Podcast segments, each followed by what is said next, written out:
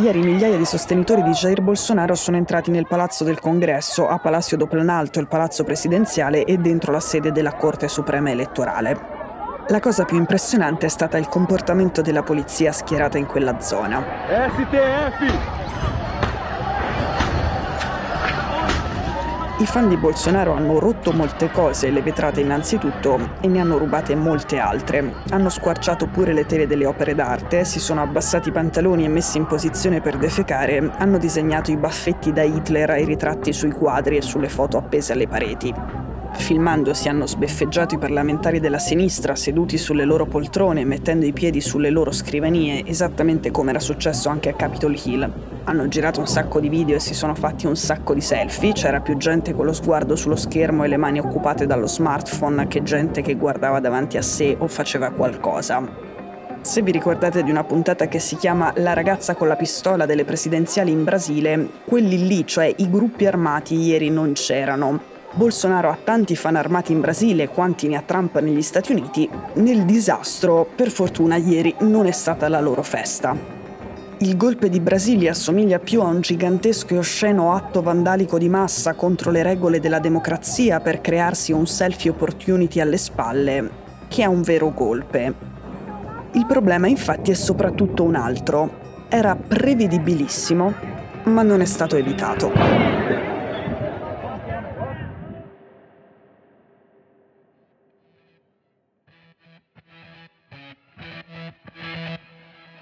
Sono Cecilia Sala e questo è Stories, un podcast di Cora Media che vi racconta una storia dal mondo ogni giorno.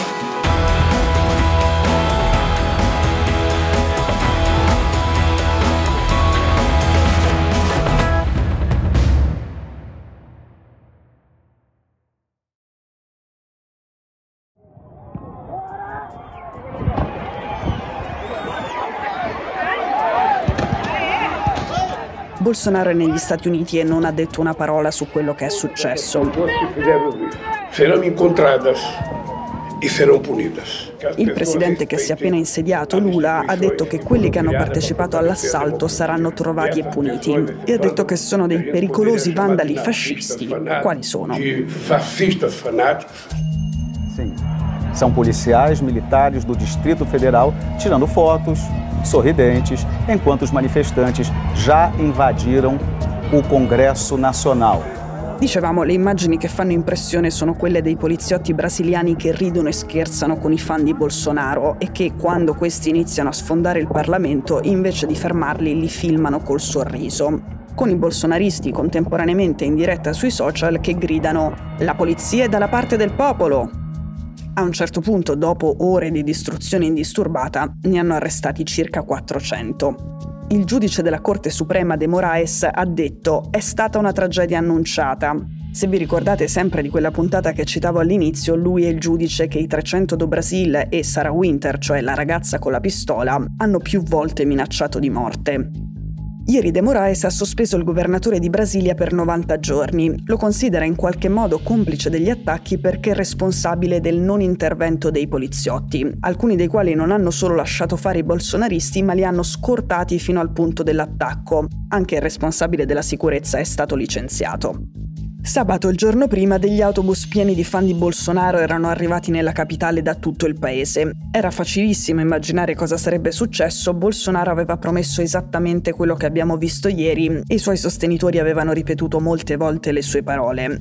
Prevedere questo episodio eversivo era probabilmente la mansione più semplice che potesse capitare all'intelligence brasiliana, ma ha fallito comunque.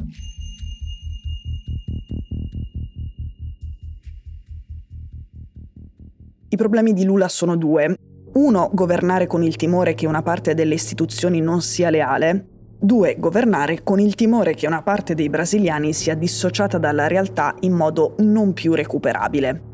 Il professore brasiliano di sociologia Leo Puglia ha detto che i sostenitori di Bolsonaro cercano un colpo di Stato perché questo è ciò che Bolsonaro ha promesso loro, ma lui non lo ha realizzato. Secondo il professore, i bolsonaristi sono ormai scollegati dalla realtà in modo piuttosto definitivo. Sono convinti che il sistema elettorale sia falsato, che Lula non abbia vinto e non abbia diritto a occuparsi del loro paese. Bolsonaro ha fatto una campagna decennale contro il sistema elettorale brasiliano, l'aveva messa in pausa giusto pochi mesi, quelli intorno al giorno in cui ha vinto lui le elezioni proprio con il sistema elettorale che disconosce. Oggi ci sono milioni di brasiliani che non credono più alle regole del gioco condivise, quasi tutti quelli che alla fine dell'anno scorso hanno votato per Bolsonaro, stiamo parlando di 53 milioni di persone. Il professor Puglia dice anche che queste persone non guardano più i canali tradizionali di informazione, usano solo i gruppi WhatsApp gestiti dai bolsonaristi, se non direttamente dal figlio dell'ex presidente. Ora che Bolsonaro è scomparso sono diventati più ansiosi e radicali proprio perché non capiscono cosa succede intorno a loro. Puglia continua. Credevano che Bolsonaro avrebbe vinto facilmente le elezioni, non è successo. E poi quando Lula è stato eletto hanno creduto che sarebbe successo militarmente, con un colpo di Stato, e Bolsonaro sarebbe diventato il dittatore del Brasile. Non è successo neanche questo, e a loro sta come esplodendo il cervello. Look in the streets of Brazil. Look at the great patriots in Brazil that at a lot of danger to themselves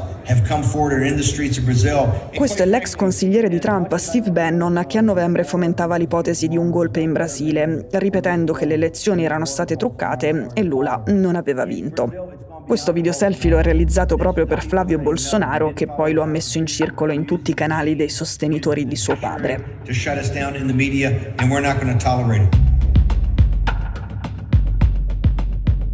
Le autorità brasiliane hanno un fascicolo sull'ipotesi di un assalto al congresso con certezza da almeno un anno e mezzo. Come lo sappiamo? Perché quando Trump è stato cacciato da Twitter e Facebook sono nate molte piattaforme di ultradestra e sono state un fiasco più o meno ovunque, tranne che in Brasile. Una di queste piattaforme si chiama Getter e l'ha fondata l'ex portavoce di Trump Jason Miller. In modo un po' ingenuo, Miller dava un sacco di interviste in giro dicendo di come l'iscrizione della famiglia Bolsonaro al suo social network e la promozione da parte loro della piattaforma ne fosse il principale fattore di crescita. Miller diceva L'adesione anticipata alla piattaforma della famiglia Bolsonaro e l'uso continuativo che ne stanno facendo ci ha davvero aiutato. Lo diceva pure alla rubrica tech del Washington Post. L'hashtag più in voga sul social network era proprio Bolsonaro 2022. La situazione in Brasile era già incandescente, tra le minacce del presidente di rovesciare i risultati elettorali e la richiesta di impeachment nei suoi confronti. Appena Miller atterra all'aeroporto, viene fermato da degli agenti che lo interrogano per tre ore prima di rilasciarlo. Miller doveva incontrare Bolsonaro e gli agenti già allora non si fidavano di ciò che avrebbe potuto complottare con l'allora presidente.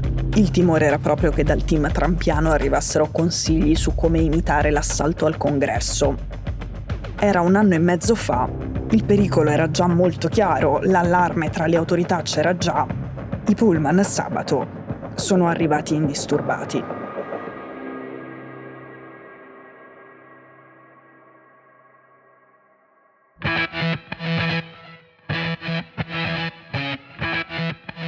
Stories è un podcast di Cecilia Sala prodotto da Cora Media. La cura editoriale di Francesca Milano. In redazione Simone Pieranni. L'advisor è Pablo Trincia. La producer è Monica De Benedictis. La post-produzione e il sound design sono di Daniele Marinello. La sigla e la supervisione del suono e della musica sono di Luca Micheli. Le fonti degli inserti audio sono indicate nella sinossi. Questo episodio è stato prodotto e sviluppato insieme a Spotify Studios.